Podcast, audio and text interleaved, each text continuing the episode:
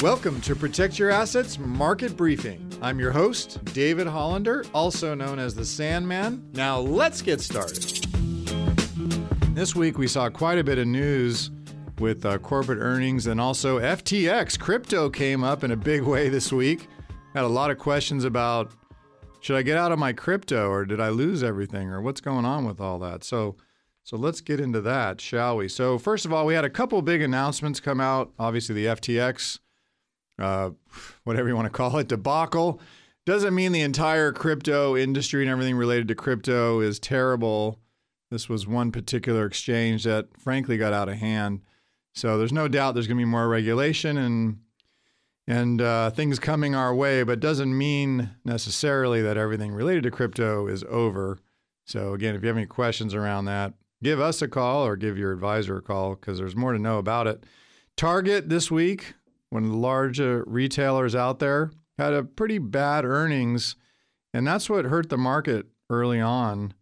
And then Micron Technology, obviously another technology company, had again some bad news about what's coming for 2023. And so that got everybody sort of worried about what the market was going to look like.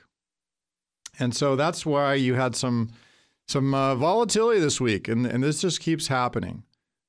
And so some of the phenomenon that we're seeing right now is that um, people are trying to trade this and trying to take advantage of what's out there.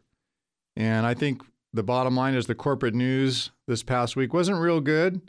And it reminded people that markets will go down and that there is pressure coming on the 23 earnings as things start to slow down.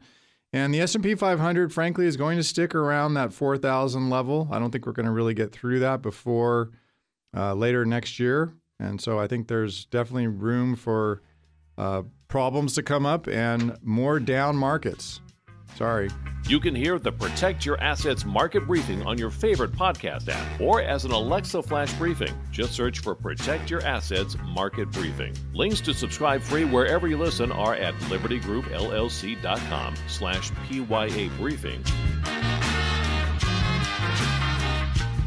The following program is paid for by Liberty Group, and the views and opinions of the host do not represent those of the station or its ownership. Investment advisory services are offered through Liberty Wealth Management, an SEC registered investment advisor. Legal information provided on the air is not intended to be a substitute for callers hiring their own lawyers to advise them about personal legal matters. The information provided is general financial comment and cannot be relied upon for your specific financial situation. Investing involves risks, including the risk of loss of your investment. Please consult with a financial professional before investing. California Life Agent number 0B48569.